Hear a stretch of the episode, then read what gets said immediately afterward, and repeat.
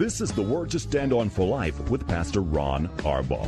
Your word is sharper than any two-edged sword. And it cuts deep into my heart. The Word to Stand On for Life is a radio ministry of Calvary Chapel in San Antonio. A live call in show here to help you answer your questions about the Bible and how to apply the Word to your daily life. For more information on Calvary Chapel, visit our website, calvarysa.com. Get your Bible questions ready and call in now to 210 340 9585. It's The Word to Stand On for Life with Pastor Ron Arbaugh.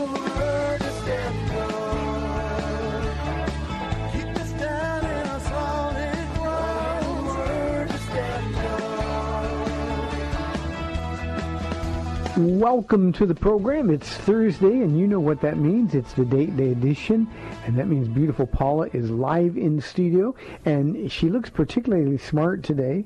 So if you have any questions or need any encouragement, ladies, this is the day to call her. Uh, I'm Pastor Ron Arbaugh from Calvary Chapel in San Antonio, Texas, and you're listening to the date day edition of the program. 340-9585 for your live calls and questions. That's 340-9585. You can also call us toll free at 630-KSLR. Uh, let me put the area code there too. 877-630-KSLR. Numerically, that's 630-5757. You can email questions to us by emailing questions at calvarysa.com or you can use our free Calvary Chapel of San Antonio mobile app if you're driving in your car. The safest way to call is to use the free KSLR mobile app. Hit the call now button. You'll be connected directly to our studio producer, who, by the way, is absolutely brilliant today. he is a guest producer, and he's the best, the very best. Paula, welcome to the show. Thank you so much. You look good. What's on your heart? A lot of things are on my heart. um, yeah, it's it's been kind of a a weird uh, week or so, but I think the problem I'm having is today we have a son that turned 45. 45. Did I say that right? Yes, he is 45 today. I can't believe. Wow. Yeah. Today, I said, Paula, we have a 45-year-old son, and you said, we're closing in on 50. yeah.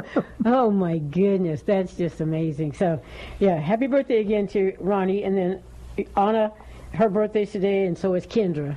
So happy birthday to the three of you. As far as I know, those are only three in my sphere that you know that today's their birthday. Um, and then before I forget, not um, Opie Taylor's birthday too. Okay, from Andy Griffith show. Um, but next Wednesday, I, I will be in the studio with you, and we'll call that Retreat Week Wednesday, because next Thursday is our women's retreat. Be gone. or we could just call it the date day edition one day early. We could do that too, but mine sounds way better. Retreat Week Wednesday. So, and since you know, sort of, kind of, it's my show. Even though that won't be a Thursday, that's that's what I'm going to call it. Retreat Week Wednesday. I think that sounds good. Um, but okay, so what do I want to talk about today? Well, last week we were talking about we're called to do one thing, you know, and that's to love the Lord our God with all of our hearts, with all of our minds, with all of our strength, and our neighbor as well. And so I think we covered that pretty pretty well. Um, but then, you know, you were talking about because I was re- writing notes from two weeks ago now. Uh, radio program. Maybe it was a week ago. It was a week ago Wednesday, where you said Job saw and heard God, and it changed him. And so, um, you know, uh, Job was going through a whole lot of stuff, and then, you know, the one thing he did say that um, we can all take heart to is, he said, "Though he slay me." I will trust him. So go ahead, talk about that, Pastor. So just talk about it, huh? um, you know, we're we're going through um, as Paul indicates, some difficult things. We, we people that we love very dearly are sick. I asked you yesterday to pray for Raina and Carl. Uh, Raina is going through something um, not only difficult but painful. And yet, you know, we, we go through these difficulties. Wouldn't it be great if, if, if you got saved, you didn't have any more problems? But that's not life. It's not even being close to real. And because we have to be honest, our job is to prepare people. And the only way to do it, and this kind of touches on my study last night as well, the only way to go through difficult things is in the presence of the Lord. And Job thought he had God figured out. Now, Job was a righteous man, better than anybody else that lived on the face of the earth. But in his suffering, and, and immense suffering that we can't even begin to comprehend, in the face of so-called friends accusing him and judging him unfairly, Job never accused God. He had lots of questions for God. Why is this happening? Job is a human just like we were human, or we're humans, and Job wanted to know why this shouldn't be happening. What's happening here? And God never answered him in that entire book. And so what we've got, Paula, is we've got a guy who only had one recourse in the middle of his suffering and his pain, and that was the Lord himself. Mm-hmm. Before I'd heard about you, but now I've seen you, is what he said at the end. And when he saw God, it changed his life in one regard because he had no more questions. It changed his life because seeing God was enough. I always think of Philip asking uh, Jesus, well, just show us the Father, and mm-hmm. that will be enough, enough for us mm-hmm. in John chapter 14. Mm-hmm. Uh, or John chapter 4. Don't you know if you've been with me all this time, you have seen the Father? Well, show us the way. I'm the way. I'm the truth, and I'm the life all they needed, the same thing that Job needed, Paula, the same thing that you and I need, the same thing that Carl and Raina need, the same thing that anybody in this audience who's going through something really, really difficult needs is the presence of the Lord. And that's why the study last night was timely, because the one thing that mattered more to David than anything else was the presence of God. Now, it wasn't like us, it wasn't intimate, Christ in us, the hope of glory, mm-hmm. but it was the Ark of the Covenant. And David wanted to get it. The problem is, he wanted to do it his way, and that's a whole different story. But mm-hmm. the point is, David lived for the presence of God. He wanted to have the presence in the form of the ark. I tell the church here all the time what happens to Israel uh, in, in, the physical realm happens to us in the spiritual realm. Well, when we're going through really difficult things, no matter how terrifying they might be, the only thing that has any value, the only thing that provides any hope, is his presence. And one of the things I asked the church last night, because uh, I want us to be like Job. Mm-hmm. I've seen God, and it changed me. Um, I asked him, are you as persistent? Are you as vigilant in seeking the presence of God every day, all day? Do you work hard to include him? Or like many of us, do you exclude him? Because it's just easier to do things our own way.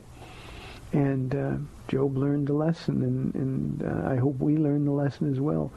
Um, you know, I, I, hate to be a downer, and, and uh, this really isn't because it ends with the return of Jesus. But this world that we live in, I mean, this really is a foreign place to us. You know, Abraham was a, a stranger, a pilgrim. Mm-hmm. Um, he, he was looking for a city whose builder and maker was God. I think too many of us, Paula, even even as born again believers, I think too many of us are trying to find comfort in this world instead of traveling through it as a stranger, looking for that city whose builder and maker is God.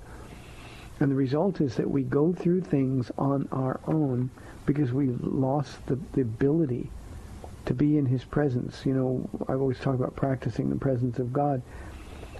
We've lost the ability to do that because it's frankly not that important to us. And, and if I could make everybody in this radio audience hear one thing and understand it at the depths of their soul, it would be this. You'll never be home here. This is not where we live. This is, this is our temporary uh, abode, but It's not at all where we live. And uh, we live in the presence of Jesus, and he's the one that gives the orders. He's the one that, that directs our steps. He's the one who knows yesterday and tomorrow. And, and all we have to do is include him, his presence, in our minute-by-minute, uh, hour-by-hour lives. And if we'll do that, um, then we're ready for whatever the Lord brings across our path. And frankly, and as insensitive as this might sound to some, um, people that are overwhelmed by trials uh, are too focused on themselves. And I mean that only in the sense that Jesus' grace is sufficient with what Carl and Rain are going through, with the many things that we've we've dealt with. You know, we've had three funerals um, recently, and mm-hmm. we've had weddings and babies being born and babies being dedicated. I mean, it's just this whole cycle of life thing mm-hmm, mm-hmm. that we see so often. And in the good and the bad, God's grace is enough. And the way to enjoy the good, the way to endure the difficult, is to have Jesus right there with you. Yeah. Literally, not just, I know he's in me, but I mean Jesus, mm-hmm. the man Jesus mm-hmm. Christ, mm-hmm. who ever lives to intercede for us. By the way, I heard somebody talking about that. You know, Jesus is in heaven right now praying for you. No, he's not. That's silly. He's God. He is an everlasting statement of intercession, is what Hebrews says. And he grants us permanent access, and that access never has more value than getting up in the morning and saying, Good morning, Jesus. And he's right there. And if we'll do that, uh, our lives will be changed as well. Yeah, and you know, uh, the whole time you're you're talking is you know this year's women's retreat theme is abide, and or it could be JBWJ, just be with Jesus, and so you know, um, Copyright. I'm going to copyright that. but abiding in Him, you're right. You know, He says if if you abide in me, I will abide in you, and so the abide is a is a proactive thing, and when we want to abide with Him, He's so thrilled about that. Um, that He's like, been waiting for you. You know, Yeah. this is what I long for. That, that's a good thought. Ab- Abide is a verb, and um, we dismiss it uh, as as sort of inactive. Uh, like, well, when I need him, he'll be there, Mm-hmm. um, because we don't realize we need him every minute of every day. Yeah, yeah. Whether it's at home in your marriage, or or you get bad news from a doctor, or uh, you lose a job, or or your your children make horrible decisions, or your spouse makes horrible decisions. Um, we need to abide in Him, and He will abide in us. Now that's conditional. He's in us, and He'll never leave us or forsake us. But this abiding part is conditional. Um, I tell people here at the church all the time that the only the only thing required for Jesus to be with you is for you to be where He is. He doesn't follow me around and and and try to. I'm going to keep up with you, Ron. I'm going to keep up with you.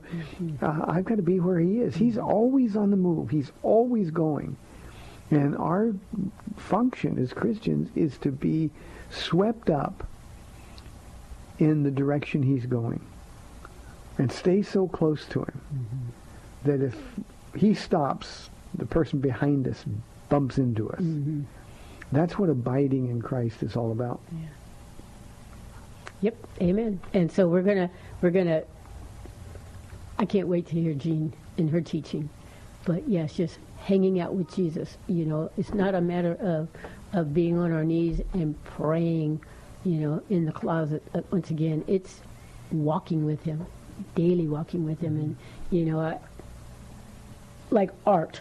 For instance, I've been praying for Art, you know, who's going into the nursing home, and he was talking about convincing the devil that, you know, hey, I'm saved. But that's kind of like, you know, misdirected conversation where where Art and all of us need to know for ourselves, we're saved. Just like that, we're saved. No matter what's going on in my life, I, this is not the end. We're saved, and we're going to be with Jesus because He's going to be with me wherever I am. We have a, we have a lady in our church, Vanessa. Bless her heart. She's been with us for seems like her whole life, but but it's not been that way. But, but for for 20 22 something. years, Uh-huh. And uh, Vanessa has this, this saying when somebody's just kind of bagging on her, Oh, yeah. talk to the hand. Talk to the hand. Mhm. And that's what we need to do with, with the devil, Mm-hmm. because he's going to be huffing and puffing and making threats and trying to make us frightened. But but there, there just shouldn't be one minute of one day that we spend talking to him. Yeah.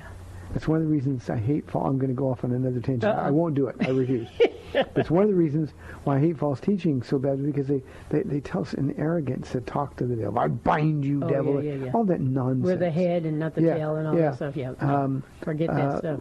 Just talk to Jesus. Yeah. Just be with him. You know, Paul, in our studies on Friday nights in Acts, and by the way, this is just for the audience. Tomorrow's program is going to be a pre-recorded program because I'm going to be on my way to Houston. I'm speaking at a men's conference uh, Saturday morning. I'd appreciate your prayers uh, if you think about me on Saturday morning. But in our studies on Friday night, um, um, we're, we're beginning to see Paul's life and ministry take shape. We're, we're right at the end of his first missionary journey. We're in Acts chapter 14 when we get back to that. Um, and and you know Paul's prayer list, and, and this is something that we, we all need to understand. You know, Paul didn't get up in the morning and have um, a, a, devotion with Jesus. Paul didn't get up in the morning and lock himself in a closet and pray. Paul was busy. Mm-hmm. He had places to go. Mm-hmm. People need to get saved. Mm-hmm. He was on a mission from God. He really was. And so what Paul would do was on his way everywhere he was going, he was just him and Jesus. And and you read through his epistles, uh, and, and the prayer list was so impressive, overwhelming. But it means that Paul never took a minute off. He was always praying, always on the go. Mm-hmm. And he wasn't like cozy 21st century Christians that say, well, you know, I'm just having my cup of coffee and I'm sitting here with my Bible open trying to hear from the Lord. And, you know, he didn't have people come up to him and say trite things like, so what's the Lord saying to you today? Those kind of things. Mm-hmm. Paul was at work. And that's what unleashed this enormous supernatural power of the Holy Spirit in his life.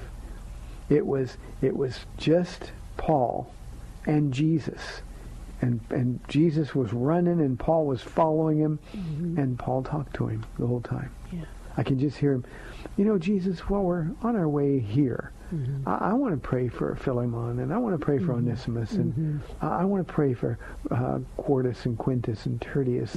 Uh, j- just that's what we're supposed to be doing. Yeah. And we've got it all wrong because uh, giving seminars on prayer sells tickets. Because I can make you feel real guilty and get more money from you if I ask you, how's your prayer life?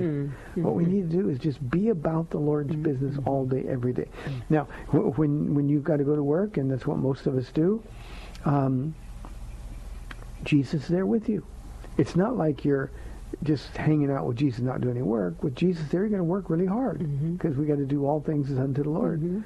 Um, when you're you're at the gym, we, we go to the gym in the mornings, and um, what we're going to do is we're going to, to, to look for opportunities. Jesus, how about him or how about her? And we're going to look for opportunities to share, and He'll always bring those opportunities around. Yeah. Today at the at the funeral we were at, um, exactly what you're saying. That the the preach the pastor there did a great job, but as he's talking, you know, he's gonna he's given a. Uh, an altar call, you know, for salvation. And I look over and there's this young woman just with her hair um, over her eyes, just looked real dark. And of course, it's a sad time for those, for all of us. It's a sad time to lose somebody, but for believers, it's different. It's a different sadness. You know what I'm saying? But when I looked at this young girl, and then there was a, a gentleman um, to my left, two people in particular, is like the Lord said, pray for them. Yeah. They just looked not just lost, um, but hurting. And, and see, that's typical of your life. And that's just Yeah. walking with Jesus. And it was just, Paul, let's take I a break. We'll mean. come back to this. We've got Dave from the Northwest Side on line two. Dave, thanks for calling. You're on the air. Yeah, I'd like to chat with you just a minute about uh, forgiveness and reconciliation. Uh, forgiveness. Uh, uh, no qualifications to forgiveness. It's an act of the will. I say, I forgive you, and and it's, it's an act of my will, and that's not a I forgive you if uh, I forgive. Uh reconciliation. Are there qualifications for reconciliation? Do we say, I will reconcile with you if, or, uh, uh, and if so, then I wonder how to interpret the verse from Matthew when we're told, if you, uh, if you go to the altar and there remember that your brother has something against you, leave your gift there at the altar, go and be reconciled with your brother, and then come back and give your gift. So my question would be, uh, are there qualifications for reconciliation? Oh, great question. Um, um, I could probably do a, a, week's worth of messages on it. Uh, Dave, a couple of things. I think reconciliation depends on two parties being being willing to be reconciled. Uh, forgiveness is individual and singular. If, if you have offended me, I can choose to forgive you or at least extend forgiveness and then leave the ball in your court. And then reconciliation will depend on whether or not you take the ball and come and reconcile with me. We, we make things right. And certainly that's the idea. You know, when we, we Paul says what we've been given the ministry of reconciliation, uh, it's more than just um, the message of the gospel, reconciling the world to God, but it's also describing, uh, it's an imperative describing the way that we live, the way that we walk out our mm-hmm. our lives. So I think reconciliation, of course, depends on both parties being willing. But if one is unwilling, then the other party has done everything. That's why Paul says, as far as it depends on you, make peace with all men. It's not possible to make peace with everybody. Let me also say something about forgiveness, Dave, because I think this is equally important. Um, forgiveness doesn't mean that things immediately or instantly get back to normal.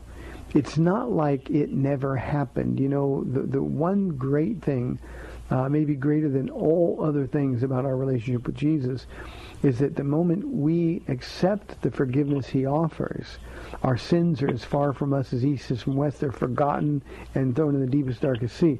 So um, when when somebody has offended you, uh, they, have hurt you, they've betrayed you, they've spoken ill of you, how, whatever it takes, uh, um, whatever form uh, the sin takes, um, we have to be willing to extend forgiveness. But in order for that forgiveness to be effective, it has to be received. So exactly, uh, I can. I, question though, yeah. Ron. I'm sorry. Okay. Uh, going back to that Matthew passage, it says, "Go and be reconciled." It's an imperative. Go and be reconciled. It says, doesn't say, "Go and be forgiven with your brother." It says, "Go and be reconciled." Now, uh, how, how do you, how do we deal with that? Uh, because that's an imperative. Go and be reconciled with your brother, and then come back and give your gifts. Yeah, I, I, think I think Dave, uh, in in in that I think you're taking too literally the the Christian context of that passage. We have to remember that it was a, a Jesus' ministry was very very Jewish, and the context then is also Jewish. But what he's saying is, don't come to God with a gift uh, while you're holding something against somebody else, or if somebody has, if you've done something to offend somebody else, um, if you want God to hear your prayers, then what you've got to be able to do is reconcile with your brother. You've got to get right with people as well as God. You know, it's a little disingenuous if we would go to the Lord today and say, uh, Jesus, I love you, forgive me of my sins, and then start asking Him to do things. Uh, here's my gift, and, and Lord, I need you to do this, I need you to do that. It's a little disingenuous if, in fact, we have a offended someone else and we haven't made it right with them first. It's sort of like praying with willful, unrepentant sin in your heart. So uh, I think Jesus' context there uh, is a little bit different than we would understand it in a Christian context. I think what Jesus was simply saying is, don't bring a gift to God when you have yet to reconcile with your brother, because then there's this impediment um, between you and the Lord. If, so, um, if indeed, he, he would, if indeed the other person is willing to reconcile, if, if the other person's not willing to reconcile, you can't be reconciled with him. Yeah, well, I, th- I, think that's why in the epistles we have uh, more specific direction. Uh, as I said, as far as it depends on us, make peace. We can be the active reconciler, but it always requires the person that you're trying to reconcile with to want to be reconciled. And I think every one of us has somebody in our lives that just is not at all interested in making things right again, no matter how hard we try. Mm-hmm. And I think in a situation like that, Dave, we are free to say, well, Jesus, you know my heart. I've done everything that I can. And uh, we sort of shake the dust off of our feet and then go on serving the Lord. Mm-hmm. So I hope that makes sense. Dave, thanks very much. Paula, we're inside one minute. Yeah, I, I, I like that question because, you know, sometimes I think about that as well. Like, I've forgiven some people, you know, I try to forgive everybody, but the, the other party still has that kind of that want to push the button. You know, in my heart, I'm, I'm right with the Lord. I'm reconciled with Him about that, but that other person hasn't wanted to Yeah, be. let, let's take this uh, um, thought a little on the other side of the Okay. break. You're listening to the date day edition of the Word to Stand on for Life. 340-9585 for your live calls and questions. 340-9585. We'll be back in two minutes.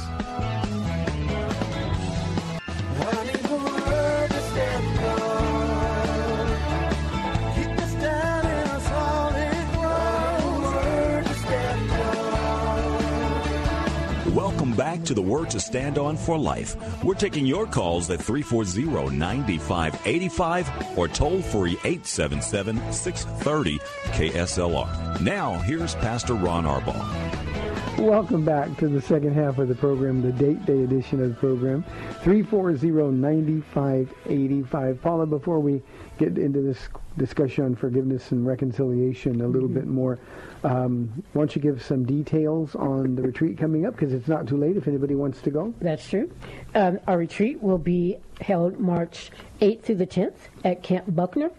Registration starts at 3, and so um, show up, and, and, and we'll, you know, call the church at 65, no, 210 658 8337, or go online at calvarysa.com and register right away. Any lady, um, senior in high school to however age you happen to be. I think our the oldest lady is Our Kuka, oldest, yeah, she'll be 90, 93. I think. 93, yeah. Yeah, so. yeah. So, and we saw her today, and she's she's just fine. She Yeah.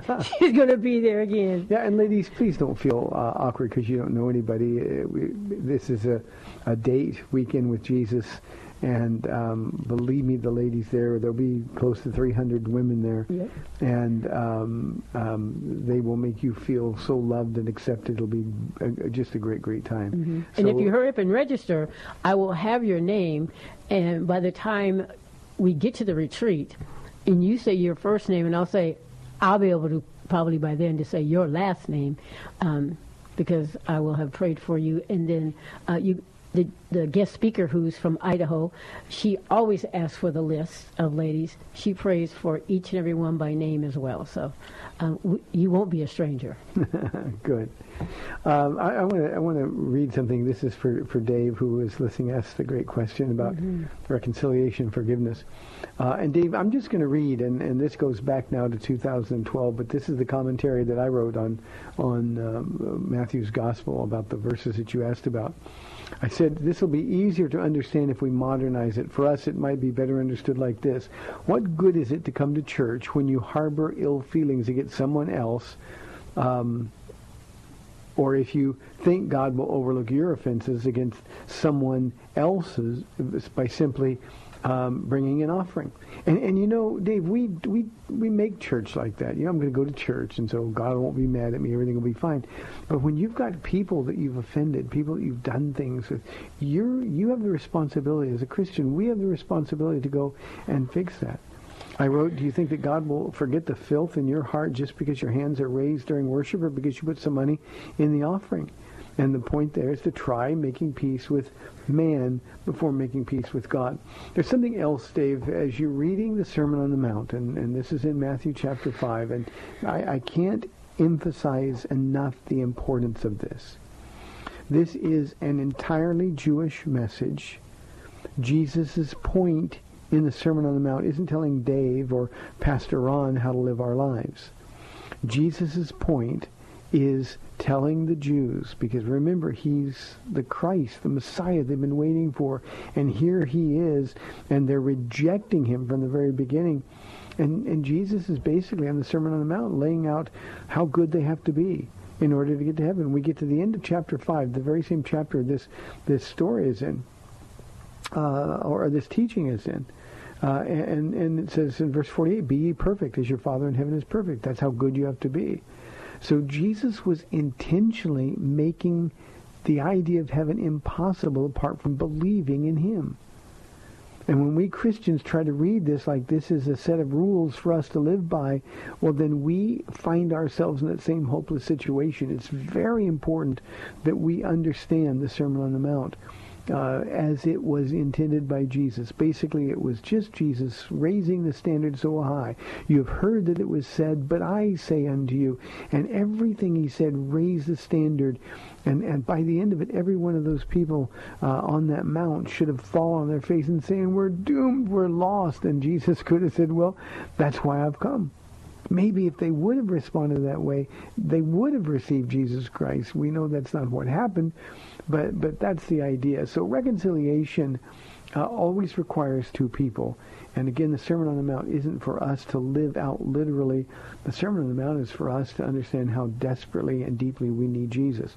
Paula, there's something else I want to talk about relative to forgiveness. You know, we Christians, um, we hear, forgive as you have been forgiven by God. And we think, but I don't want to forgive people. They did this to me. They did that to me. Um, forgiving means offering forgiveness. Jesus offered forgiveness to the world. Mm-hmm. And um, in order for that forgiveness to, to take effect, it has to be received. Yeah. So as Christians, when we offer forgiveness, it means that we pray for people. We harbor no ill will toward people. It doesn't mean that we embrace them, or it doesn't mean that we say, okay, I know what you did, but I'm going to forget about it. It's not, not like they got away with something. Mm-hmm. It's just saying, I'm opening my heart to bring you back to my life because God loves you and he wants me to love you mm-hmm. and I'm willing to sacrifice the personal hurt. All you have to do is tell me you're sorry. And if they do it, great, you've, you've won your brother. Mm-hmm. Uh, you know, here at Calvary Chapel, we uh, always want to be a church where people who have worked really hard to destroy this ministry over our 23 years, we want this to be a place where they can come back. Mm-hmm. We want this to be a place where somebody can come in and say, you know what, I know what I did was so wrong, and I, I, I wish you could forgive me. Uh, we won't let them get another word out of their mouth. It's done. And it's a really great way to live. Mm-hmm. It sure is. It's just freeing. Um, yeah, it's just freeing. And if you have offended someone else, um, we we were told a story today. Uh, a lady a few years ago, um, well, quite a few years ago, uh, she came with her family and she got saved here. And she looked to the left and then to the right at her family members, and she asked this question: Is this where I should apologize to the people I've hurt now? And see, that's that's um, a changed heart, a transformed heart. That's a changed heart. Uh, that's you know, offering forgiveness and- and, asking forgiveness. And that's the funeral we went to today. That's today. the funeral we went to today. And and I didn't know this, Mm-hmm. Uh, but this is a lady who, when she was living with her Son. her son and his wife, uh, they were bringing her to Calvary Chapel. She For never- about three months. yeah, for three months. Uh-huh. Never wanted. She never wanted to go to church. You know, I, I have my own church, and and you know, she was um, from a religious background. I Mm-hmm. don't need to say which one. And um, uh, she came, and and and one day uh, I gave an invitation. Uh, it was a communion Sunday, Yeah. And this woman gave her life to Jesus Christ. And I didn't know that was we were at the funeral today. Um, uh, I, didn't. I just. I mean, think about what a life this is. Um, she lived on the northwest side, so when she was well enough to go back home, she did, and she had a pastor that has been a wonderful, godly influence in her life. Who Um, she he he was a little kid, and yeah, she knew him as a little kid on the and, west side. and he grew up, and she get comes over here. She's much older than he is, and she comes over here for Yeah, she was like 87, I think. three months. Yeah, hmm gets saved, and then she goes back to her neighborhood. Now she has to find a new church. She didn't go back to the old church. She had to find a new church, and they said, "Well, there's this this church down the street, right down the street from you. You should go there." And she went there, and she walked in and recognized the young kid who had grown up is now the pastor of that church, and she said to him. I am saved. And he said, Me too. How cute. And just the relationship that, uh, you know, he had always held her in such high esteem. And then to, you know, at the end of her life, she's sitting under his authority as her pastor. And he just did a great job today. And you could tell he really knew and, and admired her. And uh, it was just really good. But yeah, Yeah, Da- Dave- forgiveness. yeah, Dave, th- thanks for the, the, the reconciliation. question. That, that, that's something we all really need to wrestle with. Is, Yeah. Yeah. And the enemy is really powerful because even after you've forgiven someone and you know you genu- genuinely have forgiven them, then the enemy sometimes come along and say, yeah, but you remember what they did. Well, that's when we need to talk to the hand. Yeah, or, or the enemy will say, well, well you know they're going to think that they won, Yeah. or or they're going to think that what they did was okay, Uh-huh. and that just is so hard for our flesh. Yeah. It really is so hard. Yeah. For, so that's why we got to be with Jesus. I agree. And you know that the reconcile is, um, you know, that's not holding a grudge any longer. We may not be the best of friends, you know, um, but okay, what you did is what you did, and look, I'm the stronger for it. I get the opportunity to continue forgiving you, and you know whether we're sitting in church together or or not. Um, I know my heart is right with the Lord. That's what that's what matters. I'm reconciled back to the Lord. I have had those times, Pastor Ron, when I've been on the the stairmaster or the treadmill, and a name would come up, and my lip would go up, and I had a little attitude. And the Lord is such a gentleman; He'll say, "Okay, we need to work on that today. You're ready for this today." Yeah. um, thinking, you know, thinking I had forgiven, but I really hadn't. And so the Lord is really, really good about that. And so now I don't have have that little spot over there in that lower chamber, you know, that I have to deal with any longer. Good. Yeah. Let's go to um, Mason County on line one. Ron, thanks for calling. You're on the air. How are you today, Pastor Ron? Appreciate all you Uh, guys discuss all the time. My my pleasure. I'm doing well. In regard to the forgiveness, you answered and said reconciliation to two parties to reconcile. Know, when God reconciled us to Him and set the example after Jesus was crucified for how we were to handle, handle forgiveness, uh, was there two-way reconcile, reconciliation there? I mean, He reconciled us, to us to Him, but we don't necessarily. Man doesn't necessarily accept that reconciliation. Am I wrong on the way I approach that? Well, no, I think maybe I maybe I wasn't clear. I think you're right. Uh, uh, but but but but the the completed act of reconciliation requires two parties. Uh, it's a covenant of God. Jesus said, "This is the cup of the new covenant written in my blood." A covenant always requires not just one party, but two. God offers forgiveness and and to reconcile with sinful man, and and that um, um, offer is efficacious for every person who's ever lived ever. But unless man accepts the offer of forgiveness and reconciles himself or herself to God, uh, then there's no completed covenant there. So I think I think you understand it right. I probably just didn't explain it very well, but uh, to be reconciled to God, He offers it. We have to accept it, and then we are completely, wonderfully, beautifully reconciled to the Lord. Does that make sense? Yes, and I mean, if if we're to forgive as God forgave us, all we can do is offer f- forgiveness and a means of reconciliation of the problem. And if they mm-hmm. refuse it, we've done everything we can do. Am I wrong there? Mm-hmm.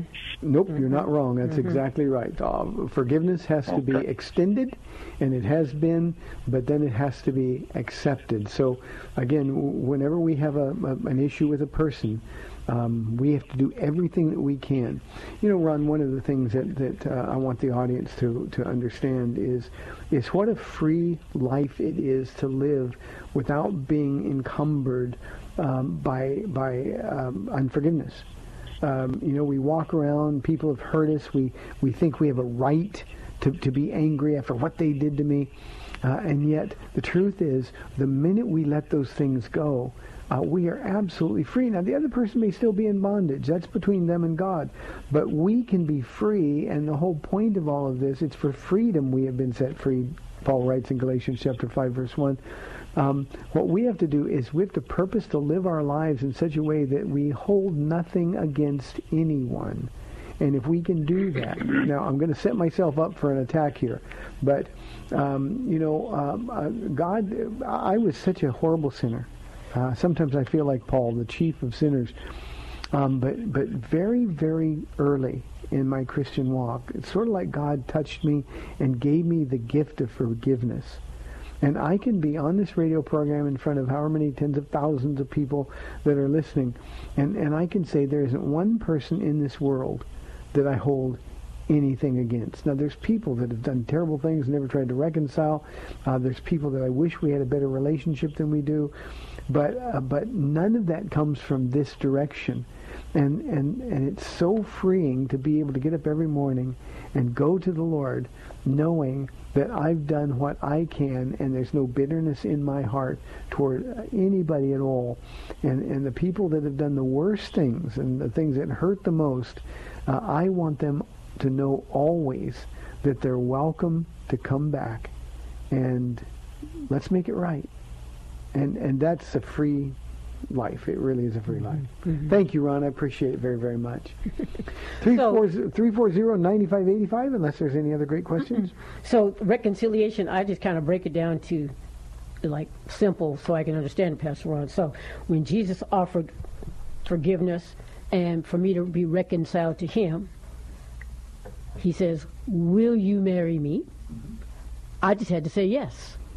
So now I get walking in the spirit here on earth with him and then either, either he comes back and gets me and takes me to heaven or I go the natural way. But if he offers forgiveness and I would have said no, he would have made him sad and he would have just walked on because he's busy doing the work of his father. And um, I would be out there on my own, just in the world, and then in the end, hell. Yep. Pretty much that's it, right? That's pretty simple. Okay. You know, we, we don't think about this often, but but you know the way I teach, Paul, I like to get into the stories. And I, in, in the story, for example, of the rich young ruler, we know he walked away sad, Mm-hmm. but he wasn't the saddest one that day. I know. It was Jesus. It was almost as though if Jesus were like us, he would have said, "No, don't go." You know, uh, somebody's walking away, and you're holding on to their robe and trying to hold them and keep them from going somewhere. But but but Jesus was was heartbroken um, when Judas led the detachment of Roman soldiers Yeah. into the Garden of Gethsemane. And Jesus looked at him and said, Betrayest thou the Son of Man with a kiss? Yeah. That broke Jesus' heart. Earlier, what you do, do quickly in the mm-hmm. upper room. And as Judas left to betray him, Satan entering him at that point, it broke Jesus' heart. Mm-hmm. And yet, every day of Jesus' life, he had to deal with people that wanted him dead. He had to deal with people that were rejecting what he was offering. Mm-hmm. And the Bible says because he knew the condition of all men's hearts, he offered himself to none. He knew.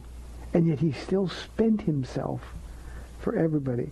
That's what we Christians need to example. Simply by saying to the people that have offended you, you know, I give a, an opportunity nearly every every message. I want Christians to be able to walk out of here and say, I, there's nobody I'm unwilling to forgive. Doesn't matter what they've done to me. And tiny degree. I know what Jesus feels because I can see the wrestling with the Spirit of God as I'm giving the invitation. I mm-hmm. can see people getting uncomfortable in the mm-hmm. chair. Mm-hmm. I know what they're thinking. Sometimes God will give me words of wisdom or words of knowledge. And I know what they're wrestling with. And, and I'll plead with them, you know, you don't have to leave here encumbered by unforgiveness. You can be free today. God will meet you. Just come up and meet Jesus here.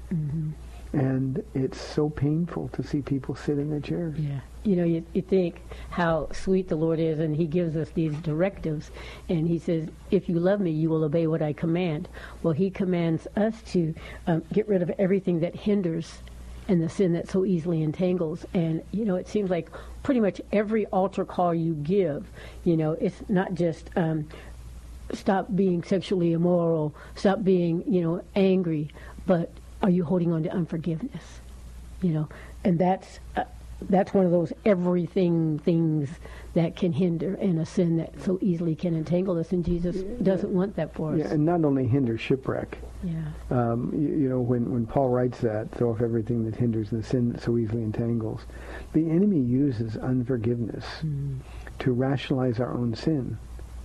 And I, I can promise everybody in this audience, if you're holding on to unforgiveness, there's sin in your life beyond the unforgiveness. That's sin. But there's sin in your life beyond that because you've given the enemy uh, an opportunity to, to grab that portion of your heart. Um, and and you, you end up, your heart gets harder. You end up rationalizing what you're doing. Um, maybe you, you feel the victim. And uh, victims are always easy targets for the devil. Yep. So what we've got to do is we've got to get to that place where every single day we take our hearts before the Lord. Paul said, examine yourselves daily to see whether you're in the faith. And the only way I know to tell people, Paula, to forgive the unforgivable is to pray for them. Mm-hmm. Because in the course of praying for them, it won't happen right away. There's a whole bunch of God bless them prayers with clenched mm-hmm. teeth. But in the course of praying for them consistently and with a heart that really wants to be set free from unforgiveness, God will change your heart. And and one day, and it's happened to me, it's happened to, to you, one day when you're praying for him, you'll think, hey, I really want him in heaven. I'm not mad anymore. Because that's the supernatural work that the Holy Spirit does. And uh, sadly, there are, there are uh, churches are filled with people that are holding on to unforgiveness and justifying it. That's why our world is so polarized now. Yeah. We got black churches, white churches, Korean churches, and it's not just the language barrier. And so, yeah, the Lord says, I, I don't want that. Quit that. Yeah. So, anyway, oh, this is a wonderful show, don't you think, Pastor? Uh, but you know, there's been some really, really cool things happening too. Because we had a we had a baby here at Calvary Chapel yesterday. You know, not at the church itself, but one of the young ladies who's, um, you know, staying at. Hey, if, if we did, it would have messed up our carpet. that would have been exciting. But yeah, she she had a little girl yesterday, and you know that's just how, like you're saying, that how life is. We bury one, and and one is born. You know, it just continually happens, and it's just an awesome thing. I'm, I'm watching the kids out there. They're, you know, the end of the school year. It's it's coming it's not here yet, but you can feel it in the kids, you know. And uh, the seniors are, they're, they're, yeah, yeah, they're, they're like, yeah, Two days in a wake up.